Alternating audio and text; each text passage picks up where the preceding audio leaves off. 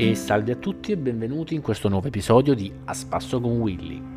Ehm, come al solito prometto sempre di registrare nuovi podcast per il giorno successivo o al massimo due giorni successivi a quello appena pubblicato e poi alla fine non, non ce la faccio mai, non riesco mai a farlo.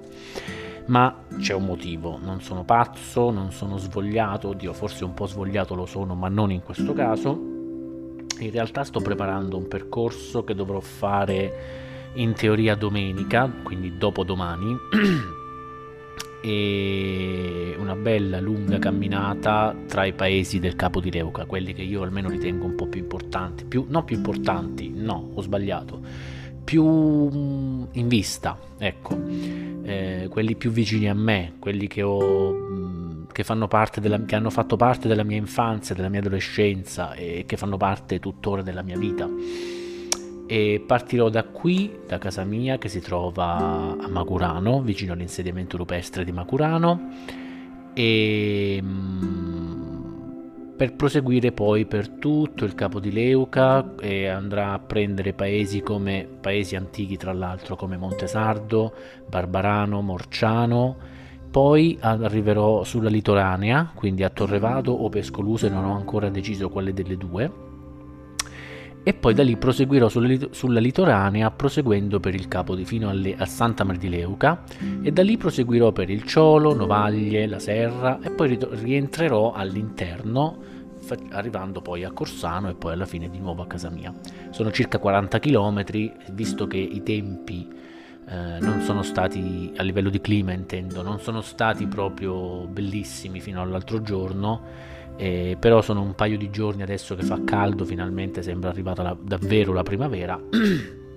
sto pensando di fare questo percorso appunto dopo domani e mi sto preparando fisicamente per farlo perché se è vero e lo è che ho fatto diversi cammini tra cui due cammini di Santiago e la via degli Dei e, è da, un, è da un po' eh, da un po' di mesi che non faccio così tanti chilometri consecutivi in un solo giorno. L'ultima volta è stata, che ne ho fatti mh, oltre 35, è stata quando sono arrivato a Santiago il 7 novembre 2021. Siamo al 25 marzo 2022. Insomma, è passato un po' di tempo, quindi non sono ancora proprio preparato, allenato fisicamente a, eh, ad affrontare così tanti chilometri consecutivi.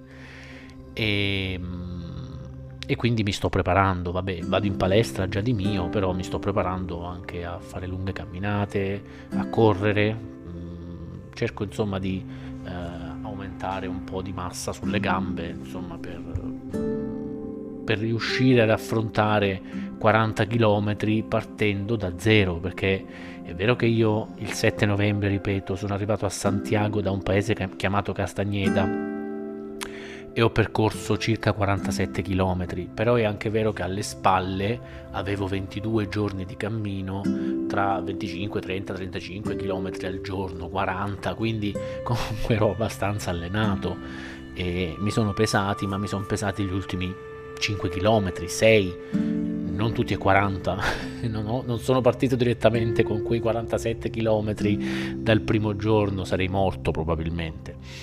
E e quindi insomma mm, ne sto approfittando, ne ho approfittato più che altro in questi giorni che ha fatto bel tempo e caldo e non c'era vento soprattutto.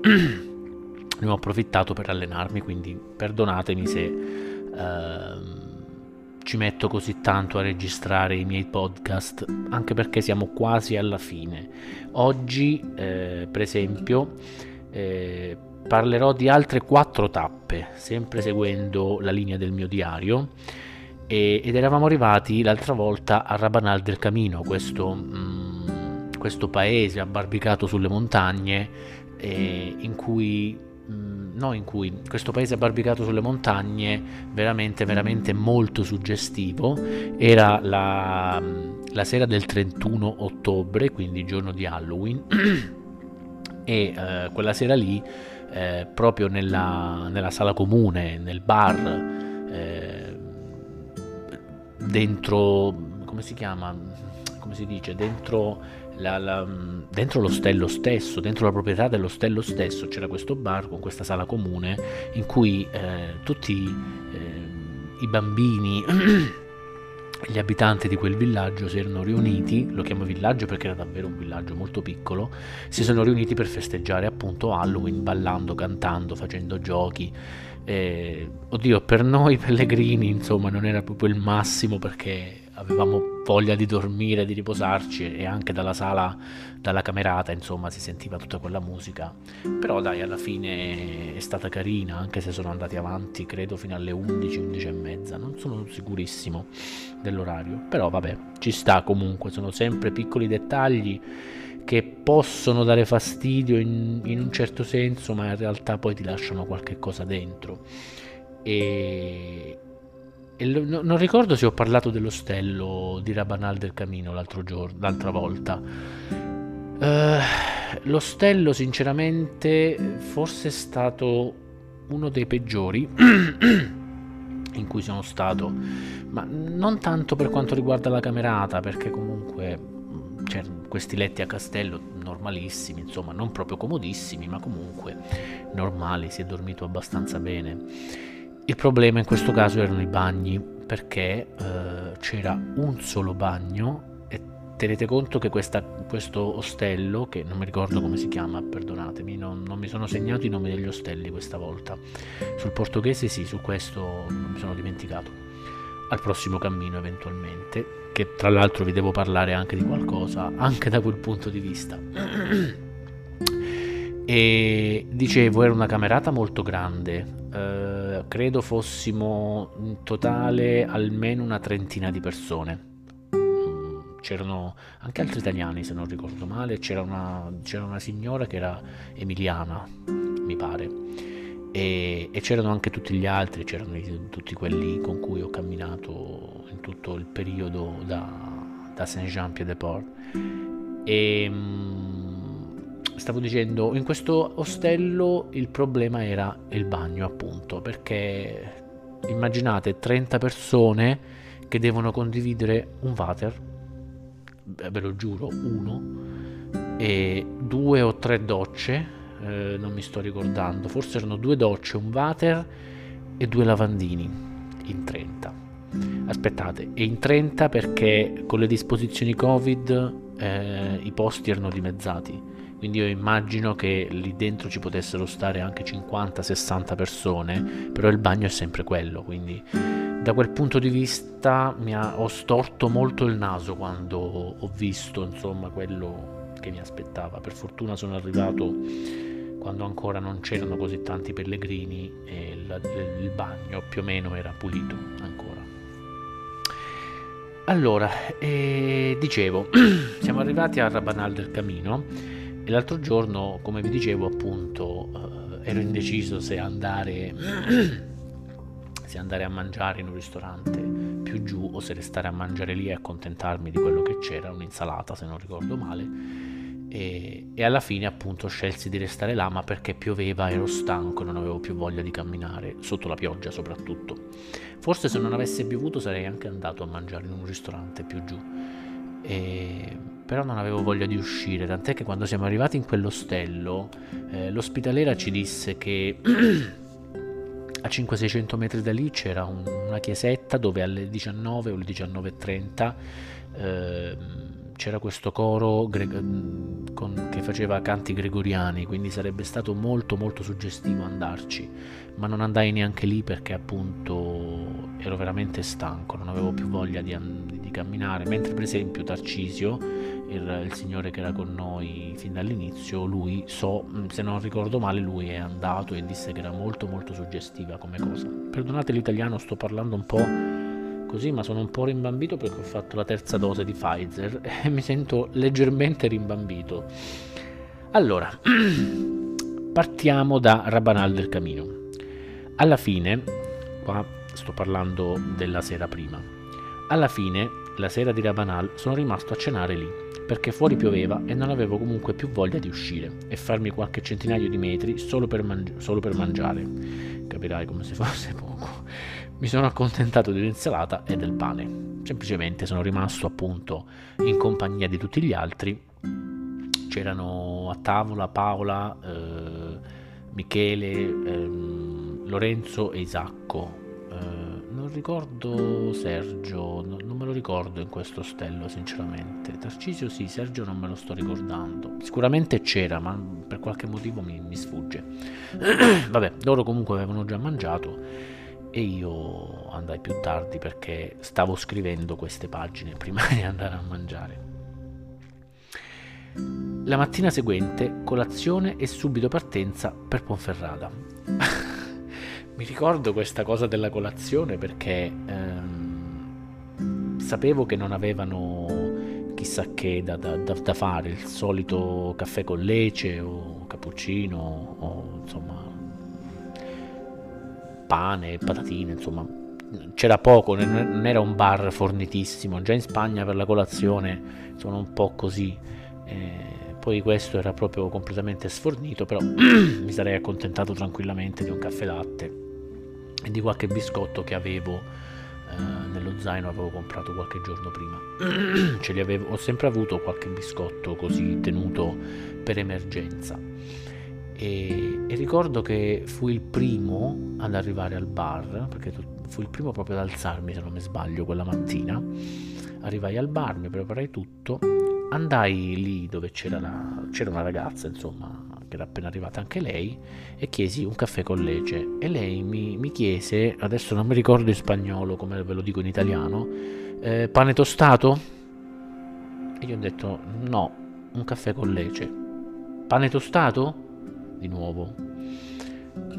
No grazie, un caffè con lece pane tostato? E dammi sto pane tostato, insomma, me lo devi dare per forza, dammelo, che ti devo dire, dammelo, se, se proprio ti fa piacere me lo prendo, insomma. Insomma, prendi questo pane tostato con. Prendi, presi questo pane tostato con della marmellata e un caffè con legge. Insomma, voleva per forza darmi questo pane tostato, non so perché. E mi ricordo questo particolare che me lo chiese tre volte. Alla fine dissi: Dammelo, se proprio insisti, guarda, se ti fa piacere, me lo prendo volentieri. Però non è necessario. Tra l'altro l'ho dovuto anche pagare. Però vabbè, vabbè giustamente eh, si paga. Non sto dicendo che sia sbagliato pagare la colazione, però mi obblighi a prendere una cosa, minimo offrimela. Ma vabbè, se non ho pagato niente di che, ho pagato totale 3 euro. A pochi chilometri da lì siamo approdati in un paesino veramente veramente molto carino, dove abbiamo fatto la nostra seconda colazione e abbiamo rincontrato Tarcisio e Sergio. Fons Badon. Non so se lo... Eh, non so se lo se lo sto dicendo bene, credo che si dica Fons Badon, è scritto Fonce Badon, quindi non lo so, non so come si pronunciano i nomi dei paesi in spagnolo. E non mi ricordo questo particolare del perché ho specificato che abbiamo incontrato Tarcisio e Sergio, perché Tarcisio mi ricordo che l'abbiamo incontrato anche prima, anche la sera prima, forse no, ma non mi ricordo più. Vabbè, comunque, no, forse ho sbagliato. Tarcisio non, non lo so, non me lo ricordo più. Vabbè, non fa niente. E mi, conf- mi sarò sicuramente confuso. E qui a Fonsbadon, sì, mi ricordo che era un paese veramente stupendo, ma poi tutti i paesi di quella zona lì veramente sono tutti stupendi, sembrano paesi eh, fermi nel tempo, le- letteralmente, sembrano proprio dei paesini, ma forse, forse sono io che mi stupisco perché non essendo mai stato in montagna, davvero, neanche in Italia, non conosco i paesi montanari, appunto, e magari invece uno che vive in montagna è abituato a vedere quel tipo di costruzioni, non lo so sinceramente, però io ricordo che tutti questi paesi mi sono rimasti molto molto impressi, perché come sapete io vivo in una zona di mare, quindi non conosco gli edifici che ci sono vicino al mare, ma non so in montagna come sono fatti gli edifici anche moderni o comunque di 50, 50, 60, 100 anni fa, se in Italia magari sono uguali, non ne ho la più pallida idea. Non sono mai stato in montagna neanche qua in Italia, quindi non lo so. e lo so, sto dicendo qualche cosa di probabilmente assurdo, però è la realtà, non sono mai stato in montagna. E se ci, son, ci sono stato, ma ero talmente piccolo che neanche me lo ricordo, quindi è come se non ci fossi stato. Dicevo, siamo arrivati in questo paesino eh, dove ci siamo fermati in un bar molto particolare, eh, era anche un ostello se non ricordo male, ma noi ci siamo fermati in questo bar dove c'era questo caminetto, noi appena siamo entrati ehm, i proprietari hanno acceso il fuoco, ci siamo messi siamo rimasti veramente per un bel po' di tempo perché ripeto abbiamo fatto un'altra colazione. Mi ricordo di aver preso un altro caffè con lece se non sbaglio e, e un dolce. Non, non, ricordo che dolce fosse sinceramente. No non presi un altro caffè con lece presi un, uh, um, un zumo de naranja se non, spero di non averlo detto male un succo d'arancia e un dolce che assomiglia vagamente almeno per la forma per il sapore niente in confronto però per la forma assomiglia molto ai nostri, ai nostri pasticciotti leccesi. E se li cercate su internet sicuro li trovate e se li avete già assaggiati sapete di che cosa parlo. E niente di paragonabile però buoni anche quelli sinceramente quelli lì di, di, di Fons Badon. E, e, siamo rimasti lì per parecchio ver- veramente tanto tempo perché fuori faceva freddo essendo in alto essendo in alto fuori faceva molto freddo. Eravamo partiti molto presto, non, siamo partiti addirittura col buio qui da, da Rabanal, quindi insomma al buio in alto faceva freddo, il giorno prima la notte aveva piovuto, quindi insomma e, e, mi ricordo insomma che ci siamo fermati in questo bar eh, e c'erano Paola, Michele e chi altro, forse Tarcisio che ci ha raggiunti più tardi e subito dopo ci ha raggiunti anche Sergio, fermi davanti a questo camino a riscaldarsi e, e invece io e Isacco siamo rimasti per un po' a mangiare insomma vicino al camino ma non proprio così attaccati. Poi dopo ci siamo messi anche noi là a scaldarci un po'. Siamo rimasti un bel po' lì, siamo rimasti almeno mezz'ora in questo bar così a rifocillarci un pochino. E, e niente poi alla fine siamo, siamo ripartiti. Nel bar c'era il caminetto acceso e visto il freddo che c'era fuori non è stato semplice alzarsi per andare via. Ma quando il dovere chiama bisogna alzarsi e andare. Appunto come dicevo eh, ci siamo fermati lì e poi effettivamente faceva talmente tanto freddo fuori che non è stato semplice rialzarsi da lì dove c'era quel bel calduccio col caminetto acceso, la musica. Tra l'altro c'era della musica veramente bruttissima, tant'è che a un certo punto Paola andò dai proprietari e disse per favore cambiate musica perché non è possibile. Vabbè, era una musica orribile. E, e insomma, a un certo punto eh, il dovere chiama perché, ripeto, cioè non ripeto, non ve l'ho ancora detto, ma quella, quella mattina ci aspettavano quasi 39 km, quindi comunque ci dovevamo sbrigare abbastanza. La tappa è stata da lì e per circa 7-8 km, tutta perennemente in una ripida salita, fino alla famosa Croce di Ferro, dove, credo, tutti gli altri hanno recitato le loro preghiere e i loro pensieri. E sì, praticamente da Fons Badon fino alla Croce di Ferro, alla Cruz de Hierro, se non, se, sperando sempre di dirlo nel modo giusto, di pronunciarlo giusto, eh, tutti completamente in salita, salite abbastanza ripide, salite scivolose perché ripeto la notte aveva piovuto. E, ehm, e io sinceramente erano anni che sentivo parlare di questa Croce di Ferro, erano anni che...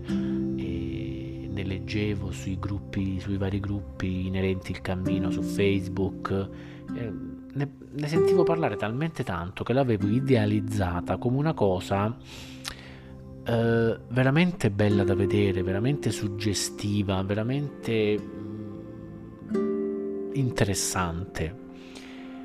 E forse proprio per questo motivo, quando poi ci sono arrivato, sono rimasto veramente molto deluso. Ma in realtà la, dire deluso eh, no, non rende l'idea. Già di mio, eh, non, essendo, non essendo cattolico, anzi non essendo cristiano, essendo totalmente ateo, quasi totalmente ateo, non sono molto affascinato già di mio a questo genere di cose, però l'avevo immaginata in un modo non lo so, forse appunto l'avevo idealizzata così tanto che quando poi l'ho vista dal vivo l'ho trovata veramente brutta. Cioè, mi, mi, perdoneranno, perdonatemi insomma se non, io non voglio offendere nessuno, però io l'ho trovata veramente brutta. Mm, mi ha dato un senso di importanza, quello sì, però mm, non so dirvi, eh, mi ha affascinato e mi ha mm, fatto storcere il naso allo stesso tempo. Perché? Perché la croce di ferro praticamente è semplicemente un palo di legno con una piccola cro- alta, alto, con una piccola croce di ferro sulla punta. Sotto alla base c'è questa montagna, letteralmente, perché devi inerpicarti per salirci, si può salire ovviamente, non è alta 100 metri, sarà alta, non so, 3 metri all'incirca, questa montagna di sassi, sassolini e altre cose che vi dirò dopo. E perché c'è questa base così? Perché da secoli eh, tutti i pellegrini che arrivano davanti a questa torre lasciano una pietra. La tradizione vuole che questa pietra si porti dal proprio paese. Non so, io sono partito da Macurano, avrei dovuto prendere delle pietre, mettermele in tasca, portarle alla croce di ferro, mm, poggiarle lì alla base e recitare una preghiera, perché c'è anche una preghiera specifica. C'è quella specifica, poi magari qualcuno reciterà la sua, insomma, ognuno fa un po' quello che gli pare. E quindi c'è un motivo per cui ci sono queste pietre sotto, ma in realtà mi ha dato l'idea di una discarica, perché oltre alle pietre c'è un po' di tutto, ci sono le solite foto che ci stanno, perché ripeto, sono, magari sono di persone che non c'erano più, che non ci sono più, mm, sono ricordi di qualcuno, quindi va bene. Però poi ci sono scarpe luride, eh, pezzi di stoffa, pacchi di sigarette e non sto scherzando, eh.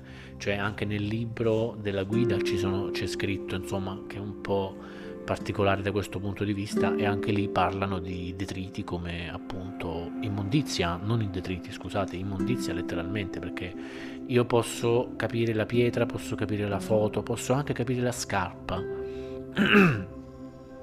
posso mm, capire forse perché c'è quella scarpa lì ma mh, mm, il pacchetto di sigarette no, l'accendino buttato lì no, cioè il fazzoletto no, quella per me è spazzatura, è immondizia, quindi mi ha dato, mh, mm, mi ha fatto veramente una brutta impressione, tant'è appunto che non ho neanche voluto farmi la foto come hanno fatto tutti gli altri, ma non sono di foto già di mio, non ne ho tantissime foto di me stesso che mi ha fatto qualcun altro, gli altri ce l'hanno, io mi ricordo che qualcuno anche del gruppo nostro si è fermato a pregare e considerando quello che avevo intuito prima e che ho capito dopo, ho capito insomma anche che tipo di preghiere può aver fatto quella persona lì e,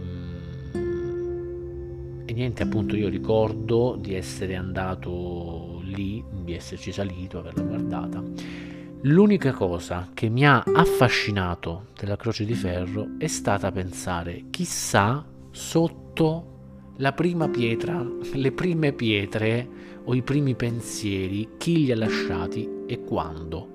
Ecco, questa è la cosa che mi ha affascinato molto, perché lì ci sono veramente i pensieri di migliaia, forse milioni di persone che uh, hanno lascia- li hanno lasciati secoli e secoli fa.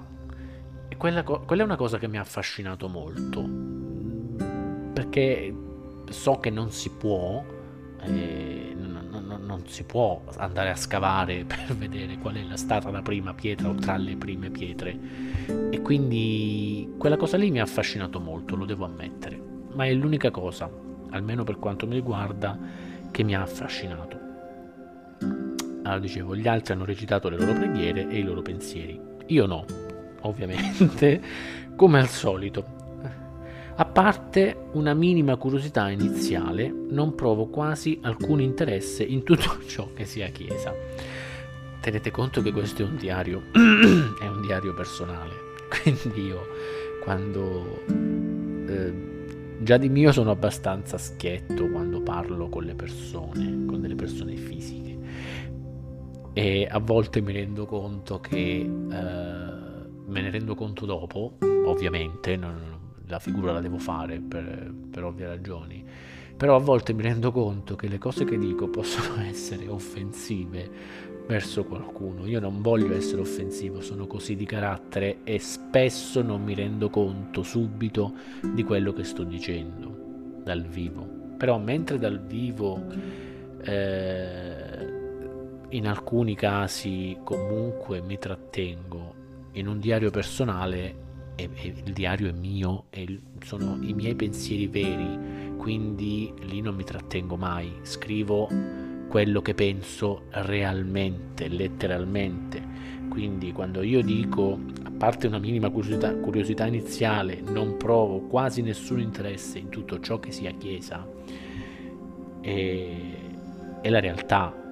Cioè, magari questo è un pensiero buttato così di getto, quindi non è che esprime proprio totalmente la realtà del mio pensiero, però comunque ne dà un'idea abbastanza ferma. E perché comunque mi piace, per esempio, faccio un esempio, entrare in una chiesa, in una cattedrale, in una chiesetta, in una cappella, mi piace, soprattutto se hanno una storia dietro, ma ehm, oppure se sono a livello artistico eh, degne mm, di interesse, ma dal mio punto di vista finisce lì perché non, non concepisco...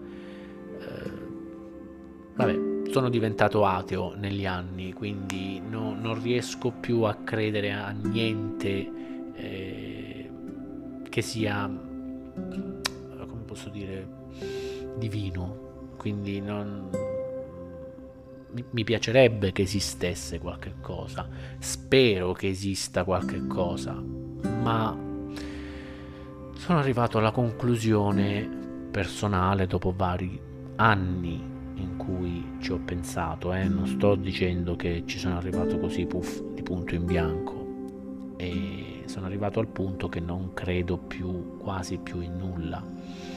Per il momento dico quasi, magari fra qualche anno dirò basta, non ci credo più non lo so, oppure ci crederò, non, non ho idea, insomma, non, non, mi precludo mai nulla in nessun settore, quindi figuriamoci in questo. Va bene, dopo, dopo circa un'ora dalla croce è poi iniziata una ripeti- ripidissima discesa che nonostante fosse per me e per le mie gambe veramente molto difficile, devo ammettere che mi ha molto molto divertito a scendere a velocità che fino ad allora credevo per me impossibili, quasi come fossi un esperto di Nordic Walking. Raggiunti gli altri, mi sono fermato per il pranzo in un bar gestito da tedeschi, molto buono veramente. Lì, viste le previsioni per il giorno dopo, abbiamo deciso di allungare la tappa di circa 5 km in più per evitare appunto di farci il giorno dopo sotto la pioggia. Allora, praticamente dopo la croce di ferro, come avete sentito, è finita a un certo punto la, disce- la, la salita ed è iniziata questa discesa ripidissima, infinita, chilometri di discesa che vi giuro lì per lì eh, pensavo di morire letteralmente. Ho detto io adesso cado rotolo e muoio. Ve lo giuro, io non avevo mai visto in vita mia una discesa così ripida e così lunga. Cioè, il problema non era neanche che fosse ripida, il problema era che era lunghissima, non finiva mai chilometri di discesa. E se la salita per me è sempre stato il mio tallone d'Achille, perché è vero che mi chiamavano Duracell o o, come si dice, o cruise control, perché quando partivo con una certa velocità parliamo di una media di 5 km orari, anche se ah, 5-6 km orari, e mm, quindi è una, una velocità un, un, po' medio alta, ecco, non, non, dico alta perché alta forse mm, c'è gente che cammina anche più veloce di me, non forse, c'è gente che cammina più veloce di me, però è una media, è una velocità medio-alta, insomma 5-6 km orari, io parto con quelli e continuo con quelli.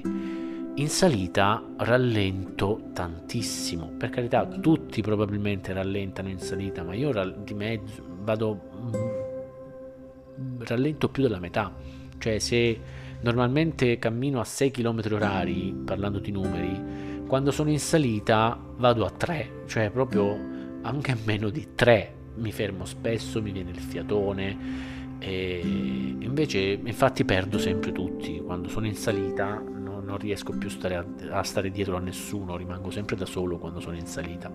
Quindi se la salita è sempre stato il mio tallone d'Achille, la discesa è peggio. Perché solitamente in discesa sono lento come in salita, ma fa male, nel senso mi fanno molto male le ginocchia, moltissimo. Però non so perché quel giorno eh, non so cosa mi sia preso, forse ero felice perché comunque finalmente era uscita la bella giornata, c'era il sole, è iniziato a fare un po' caldo, caldo è una parola grossa perché ripeto eravamo sempre in montagna, però dico comunque non faceva freddo come la mattina e... ed ero in compagnia, la compagnia veramente è la cosa che di questo cammino mi è rimasta più impressa, più del cammino stesso, la compagnia bellissima con queste persone stupende e, e quel giorno ero così felice che mi sono fatto la discesa correndo, letteralmente, con i bastoni da trekking. Mi sono fatto la discesa correndo. Io mm, non mi sono riconosciuto, sinceramente. E poi prima di arrivare in questo paese c'è stata anche di nuovo una piccola salita e mi sono ritrovato in questo paesaggio stupendo, circondato dalle montagne, circondato dal verde, in questo mm, sentiero sterrato in cui c'era altra gente, altri pellegrini e poi vedevo le strade in lontananza, persone. Non lo so, mi è sembrato veramente un, pa- un posto idilliaco e credo che... Mm, la prossima volta la prossima volta ci, rest- ci, resterò un po' di più forse in questo paese qui. Ovviamente ero l'ultimo è vero che ho corso ma per me nel senso per me era correre per gli altri era una camminata normale gli altri erano già arrivati giù e stavano già mangiando quando sono arrivato io. Siamo arrivati in questo bar in questo locale in cui presi che cosa? Non la solita eh, tortiglia un'altra cosa, non, non, ricordo più che cosa fosse. Non avevo capito che i proprietari fossero tedeschi, sinceramente, perché io andavo da loro, parlavo in inglese, quelli mi rispondevano, stop, fine del, discor- fine del discorso. E ho scoperto che sono tedeschi alla fine, dopo, quando era tutto finito e mm, alcuni erano già ripartiti per, per, per continuare e, e io chiesi un caffè, semplicemente. E neanche loro mi dissero che erano tedeschi, me lo disse Paola, detto, guarda che sono tedeschi. Ah vabbè, non fa niente. Comunque il caffè devo dire che era anche abbastanza discreto. Era anche discreto, non devo dire la verità perché poi chiesi un caffè al barista e la proprietaria al barista gli disse è italiano, rivolto verso di me e si mise a ridere perché ovviamente evidentemente noi italiani siamo rompiscatole dappertutto, non sono solo, solo io a esserlo, per deformazione professionale, ma evidentemente lo siamo un po' tutti, soprattutto sul caffè. Ah, ecco, eh, un'altra cosa, noi in teoria oggi, eh, oggi, quel giorno saremmo dovuti arrivare a Ponferrada. In realtà poi, eh, guardando le previsioni del tempo, eh, scoprimmo che il giorno dopo era prevista della pioggia e quindi per evitare, era prevista della pioggia eh, tra le 8 e le 10, per esempio, adesso non ricordo precisamente, più o meno era questo il senso. E se fossimo partiti da Ponferrada, noi avremmo fatto le prime due ore sotto la pioggia, probabilmente. Quindi decidemmo di farci quei 5-6 km in più e superare Ponferrada e arrivare in un altro paese chiamato uh, Columbrianos. Perché? Eh, perché in teoria, non è detto, ma in teoria superando quei 5-6 km eh, a Ponferrada era prevista pioggia, ecco. Ovviamente bisogna stare attenti con le applicazioni delle previsioni del meteo perché non è che sono precise al millesimo, però comunque ti danno un margine abbastanza chiaro delle previsioni del clima, insomma. Quindi decidemmo di andare un po' più avanti per evitare di fare troppa strada sotto la pioggia, capito? Cioè, um, un conto è fare da Ponferrada al paese X 10 km totalmente sotto la pioggia, un conto è fare da Uh, come si chiamava il paese, da Columbrianos a sempre quel paese X, X e farne 4 sotto la pioggia. Insomma, è un po', è un po diversa la storia, ecco. uh, 5 km in più per Ok, scusate. Superata Ponferrada, quindi, siamo approdati in un paese chiamato Columbrianos, in un ostello molto carino dove però c'eravamo soltanto noi. Col senno di poi sono contento di non essermi fer- fermato a Ponferrada, perché la città, tolto il castello, non era particolarmente invitante. Anche questo. Tra l'altro quel giorno io mi ero sempre vantato con tutti i ragazzi, eh, la, tutti i ragazzi insomma con cui avevo camminato fino a quel giorno, mi ero sempre vantato del fatto che ero l'unico inesperto inesperto nel senso che non era mai stato in montagna, appunto, e che non aveva neanche una vescica ancora. Quel giorno io non avevo addosso i calzini tecnici perché erano sporchi e mi erano rimasti soltanto quelli lì normali e avevo finito la vaselina, quindi ero partito calzini, con dei calzini normali, senza vaselina. Quando sono arrivato a Ponferrada eh, a un certo punto mi sono dovuto fermare e a Ponferrada stessa sono andato in una farmacia, ho comprato della vaselina e, e, a un certo punto mi sono dovuto fermare in un parco perché eh, temevo che mi stesse uscendo una vescica. Da cosa me ne accorgo? Io ho sofferto di vesciche in anni passati e so come ci si sente quando stanno per riesco a capire quando stanno per arrivare le vesciche. Sento prima un leggero mm, prurito poi il prurito si trasforma in un pizzicorio il pizzicorio a un certo punto si trasforma come in una sensazione come ve lo spiego dal mio punto di vista perlomeno? Eh, come se nella scarpa ci fosse c'è qualche mm, granello di sabbia o una pietrina che dà fastidio proprio in un punto specifico e anche se tu con dei movimenti della scarpa, sbattendo un po' le scarpe, cerchi di spostarlo, quello rimane sempre lì. Allora, stavo, mm, mi sono reso conto che stava per uscire probabilmente qualche vescica sotto i piedi, quindi mi sono dovuto fermare a un certo punto eh, vicino a un museo, se non ricordo male. Era, ero quasi, avevo superato il, il centro città, ero quasi fuori in realtà. Mi sono dovuto fermare in un parco Scusate, c'è il mio cane fuori che abbaia. Mi sono dovuto fermare in questo parco, togliere le scarpe, togliere i calzini, controllare. Non c'era ancora niente, ma sapevo che se avessi continuato a camminare senza vaselina e senza e, ehm, e senza calzini tecnici, eh, sicuramente fino a eh, Columbrianos avrei avuto eh, veramente dei problemi gravi, dei problemi e poi i problemi sarebbero diventati gravi fino alla fine. Considerate che era il 2 novembre, quindi no scusate, l'1 novembre, mancavano sei giorni per arrivare a Santiago, non potevo arrivare 5 giorni prima, 6 giorni prima con una vescica, insomma era anche una questione di orgoglio, quindi mi ricordo che intolsi le scarpe, eh, le calze, rimasi fermo per un bel po' di tempo e poi purtroppo le calze erano quelle, non avevo altro, eh, erano abbastanza asciutte, in quel momento erano abbastanza asciutte, misi la vaselina, misi le calze, rimisi le scarpe e camminai verso Columbrianus, dove ci fermammo in questo ostello, c'eravamo soltanto noi sette, noi... Eh, noi cinque, perché Tarcisio e Sergio ormai facevano, erano, secondo me a un certo punto decisero di staccarsi totalmente dal gruppo, non abbiamo mai capito perché.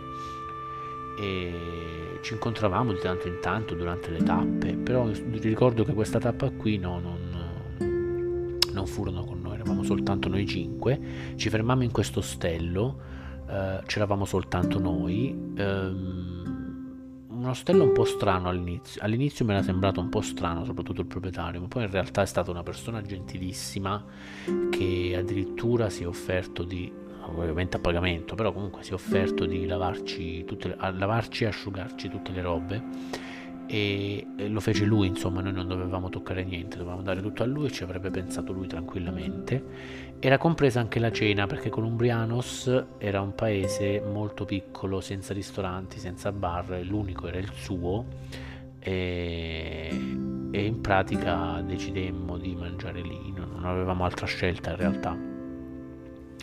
E mangiammo lì eh, e fu l'unica volta in cui purtroppo presi la lasagna. lasagna. Eh, sicuramente di quella pasta già pronta che tu metti nel microonde e stop, fine. Aveva soltanto quella o la pizza. Io dissi, ma la pizza già pronta fa schifo. Sicuramente farà schifo anche la lasagna, però tra le due, tra, tra le, scelsi la meno peggio eh, ovviamente faceva schifo sia la pizza che la pasta, ovviamente, e presi una bella insalatona mista e tra un po' di lasagna, un po' di insalata, un po' di pane, insomma, alla fine riuscì a, a saziarmi. Poi avevo i miei famosi biscotti nello zaino che mangiai più tardi. E va bene, l'ostello era molto tranquillo al caldo, questo è vero, perché molti ostelli non hanno riscaldamenti, questo ce li aveva ed erano accesi, tant'è che potevi mettere le robe che non erano ancora, magari qualcosa non era ancora asciugato proprio benissimo, potevi appoggiarlo sul, sul termosifone e fino alla mattina dopo si, si asciugò.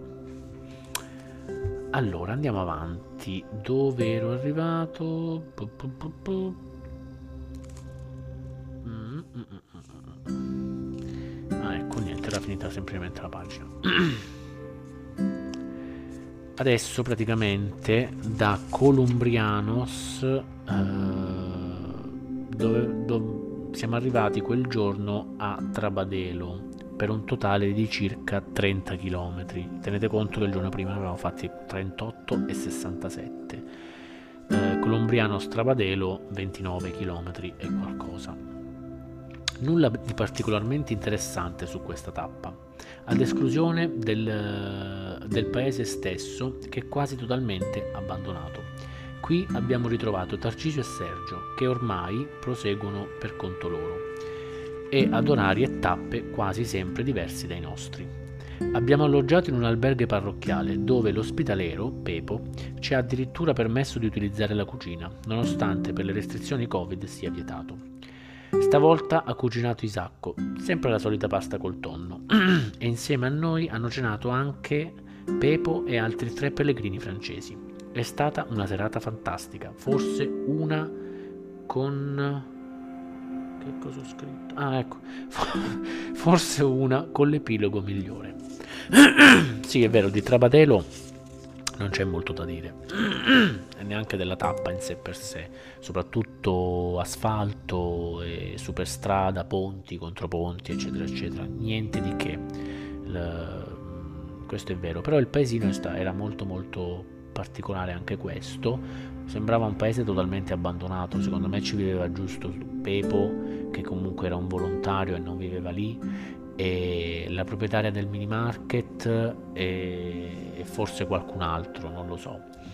E, mm, in, ci saranno state 50 persone probabilmente in tutto il paese, ma molti paesi erano così, questi paesini così, molti erano quasi disabitati. In, in un paese addirittura, non mi ricordo, forse più avanti, e addirittura siamo passati in un posto in cui di abitanti ce n'erano 16 quindi però mi ricordo questo era un bello ostello anche questo molto carino molto col fatto poi che era ehm, un, un ostello parrocchiale, pagammo mi pare 5 euro a persona, qualcosa del genere, compresa la cena, nel senso, compreso l'uso della cucina, non la cena, perché quella ce la facemmo da soli, e quella fu la seconda e ultima volta in cui potemmo appunto cucinare da noi. E quel giorno cucinò appunto Isacco, totalmente lui, la pasta perlomeno. Io comprai di mio di mia volontà degli affettati del formaggio e feci un po' di antipasti così, giusto per, per, per spizzicare un po', insomma. C'è chi comprò il vino, c'è chi comprò il pane, insomma. E, ed eravamo noi sette, perché appunto qui abbiamo rincontrato Tarcisio e Sergio, e non sapevamo neanche che si sarebbero fermati lì, sinceramente, perché non, non, non, part- non essendo partiti insieme, insomma, non, non, sapevamo dove fossero finiti. E li ritrovammo già lì, loro erano già lì quando siamo arrivati noi. E mm, in pratica eh, Pepo ci permise di utilizzare la cucina, appunto. Isacco cucinò un chilo, forse anche di più, un chilo e mezzo, non mi ricordo, di pasta tant'è che si fermarono a mangiare, a, non si fermarono, a un certo punto c'erano questi tre francesi che stavano mangiando, si erano preparati per mangiare isolati, gli, dicemmo di aggregarsi a noi e mangiamo tutti insieme, eravamo noi cinque più Pepo più questi tre francesi, eravamo in nove in totale e facemmo fuori un chilo e mezzo di pasta praticamente, una cosa assurda, chi mangiò tre piatti, io se non mi sbaglio ne mangiai tipo tre piatti, Pepo addirittura quattro, cioè una cosa assurda. Assurda, mangiammo come dei maiali quel giorno, quella sera, e poi c'era una coppia che non so perché non mangiò, forse mangiò molto prima di noi, eh, perché mi ricordo che mangiarono qualcosa che erano fuori su, c'era un balcone con un bagnetto, un balcone chiuso. Quel giorno poi piove, tanto per cambiare, tant'è che quando facevo, andammo a fare la spesa trovammo la pioggia, insomma pre- rubammo io e Isacco un ombrello dall'ostello per utilizzarlo per andare al minimarket, poi ovviamente l'abbiamo restituito,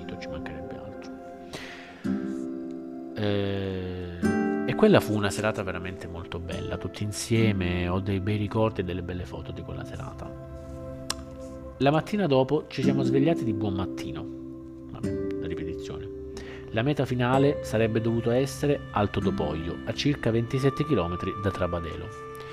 Ho scritto sarebbe perché ehm, arrivati ad Alto Dopoglio decidemmo di andare oltre. Vi spiegherò poi perché.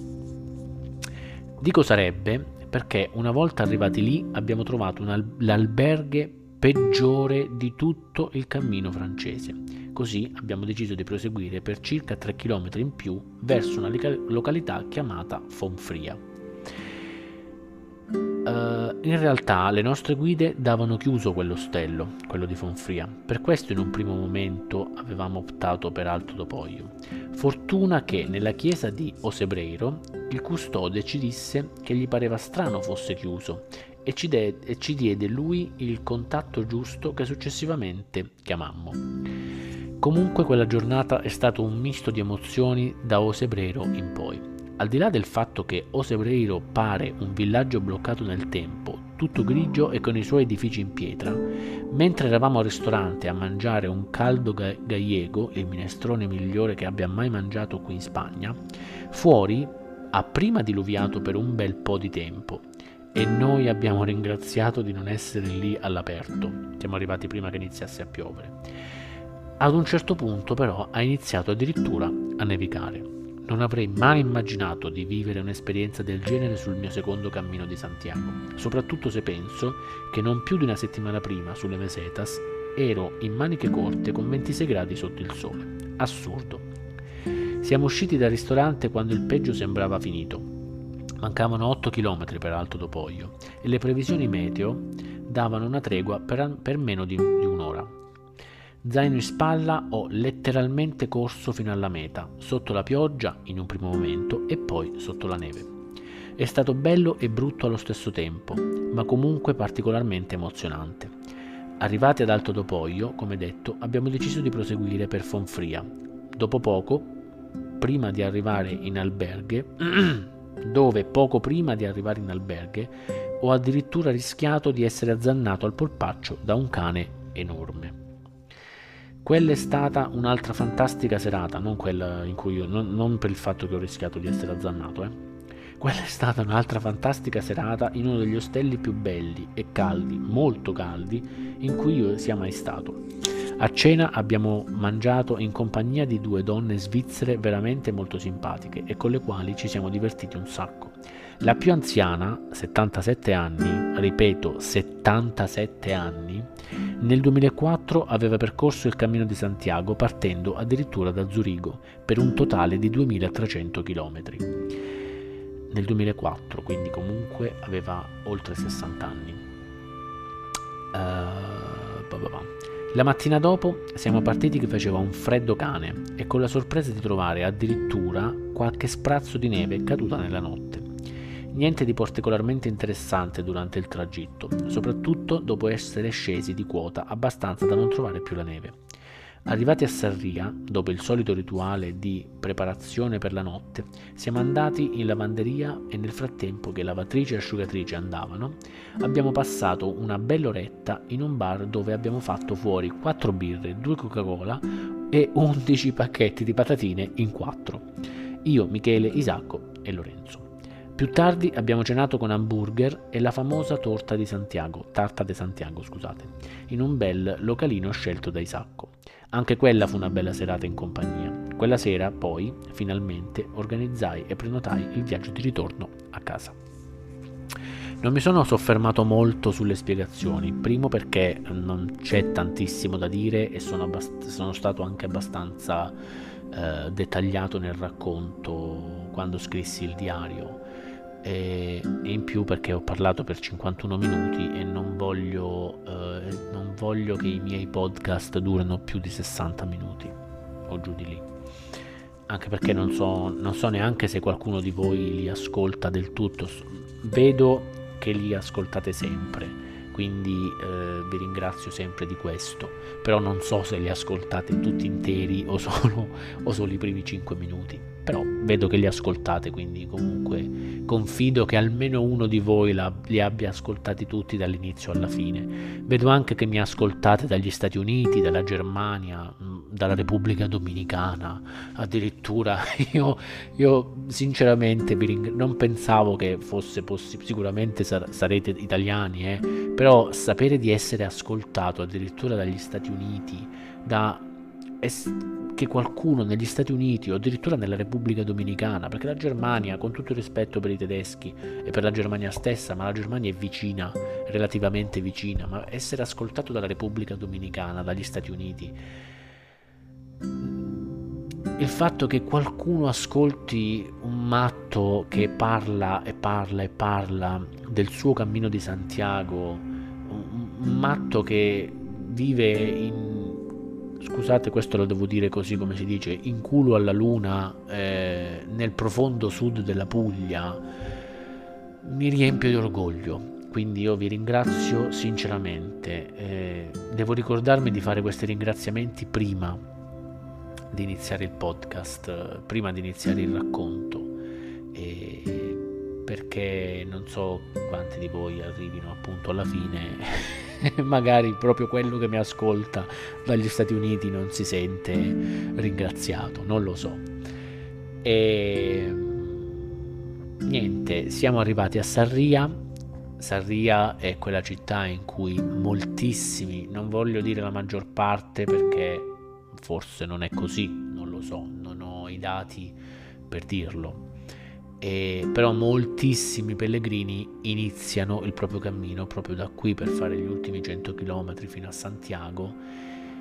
E qui a Sarria eh, per la prima volta si sente parlare di turigrini perché se è vero e lo è che a Sarria ci sono tanti pellegrini che magari non hanno la possibilità di camminare una settimana, eh, scusate, non hanno la possibilità di camminare un mese, 15 giorni, 20 giorni, 40, quelli che sono, ma hanno giusto quella settimana di ferie eh, hanno giusto appunto quella settimana, 10 giorni di ferie, partono da Sarria, arrivano a Santiago, fanno gli ultimi 100 km, prendono la Compostela e stop. Magari se hanno qualche giorno in più riescono pure ad arrivare a, a Finisterre.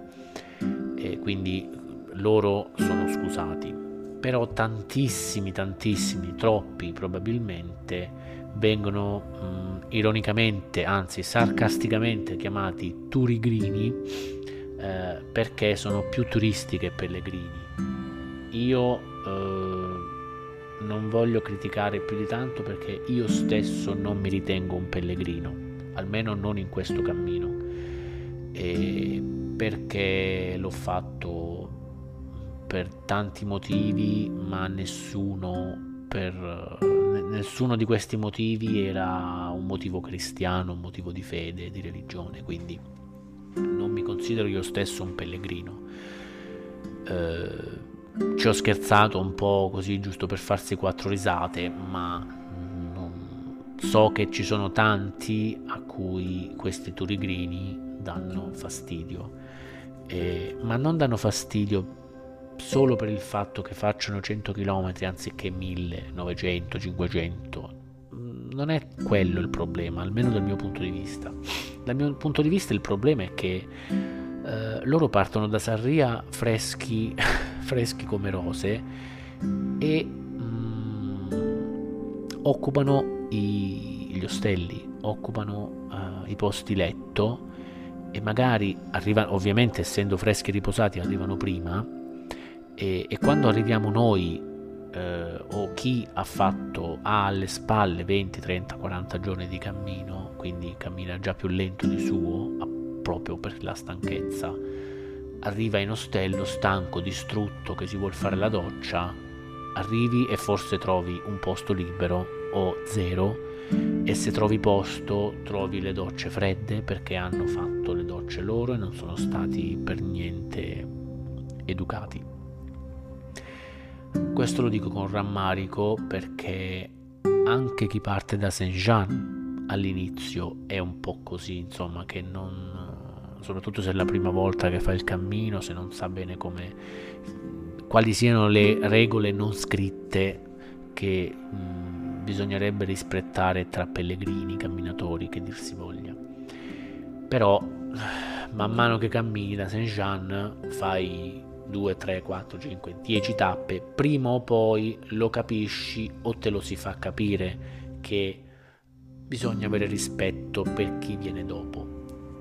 Eh, purtroppo eh, da Sarria a Santiago eh, molti lo, la maggior parte, in questo caso mi sento di dire la maggior parte, non, non lo fa, non ci sta attento, non gliene frega niente e quindi quando arriviamo noi che siamo appunto stanchi, distrutti, sporchi di fango fino sopra, fino a dentro le mutande, ti va di farti la doccia e te la devi fare quasi fredda perché appunto eh, chi è arrivato prima di te non è stato, non è stato attento. Devo dire la verità che personalmente noi, il nostro gruppo è stato un po' furbo da questo punto di vista perché per evitare eh, questo tipo di problemi, da Sarria a Santiago non abbiamo seguito le tappe che invece avremmo voluto seguire inizialmente, perché avevamo sempre pensato che da Sarria a Santiago avremmo seguito le tappe classiche. Invece poi per evitare problemi con i turigrini eh, decidemmo di fare delle tappe diverse, tant'è che arrivammo a Santiago anche prima del previsto, un, un, altro giorno, un giorno prima. Dovevamo arrivare a Santiago, forse ve lo dissi già eh, nel vecchio podcast, saremmo dovuti arrivare a Santiago l'8 o addirittura il 9, invece arrivammo il 7. E niente, arrivati a Sarria appunto, Sarria è una città, una vera, una vera e propria città grande e la cosa che ci sconvolse, anzi che sconvolse più Michele che tutti gli altri, è che eh, Sarria è una città strana, nel senso in periferia è, è un villaggio, pare uno di quei villaggi precedenti tipo Trabadelo eh, o, o, tutti quelli che avevamo, Fonsbadon eccetera eccetera, poi man mano che ti avvicini al centro diventa una città all'improvviso con questi palazzi, case moderne, strade a quattro corsie, non lo so, è, è una cosa, effettivamente è una cosa strana, io non ci feci caso più di tanto, forse perché ero abituato che anche in Portogallo ci sono alcune città così, però tipo Vigo per esempio, però mh, mm, non lo so, eh, effettivamente pensandoci un face, fece un po' strano questa cosa qui, trovare le stalle e poi all'improvviso i palazzi moderni. E, uh, tra l'altro non ho parlato molto di Osebreiro, forse farò un podcast, probabilmente farò un podcast a parte in cui parlerò di Osebreiro e cercherò di fare dei podcast, podcast delle puntate, diciamo così, non riesco a pronunciare la parola. Farò delle puntate una volta finito questo percorso in cui parlerò delle città che mi sono sembrate più, più belle, più interessanti, come Leon, come Osebreiro, eh, come forse anche Trabadelo, non lo so, vedremo e però prima voglio arrivare a Santiago, poi a Fisterra e poi si vedrà insomma. E comunque quegli episodi non dureranno più di 30 minuti, spero. E detto questo, ho parlato per un'ora, non voglio andare oltre, non voglio, non voglio annoiarvi di più, anche perché perfino il mio cane si è stufato. E vi saluto, vi ringrazio nuovamente per avermi ascoltato, spero mi perdoniate per i ritardi, continui ritardi nella pubblicazione dei nuovi podcast e, e ci sentiamo alla prossima puntata. puntata. Grazie a tutti e buona serata.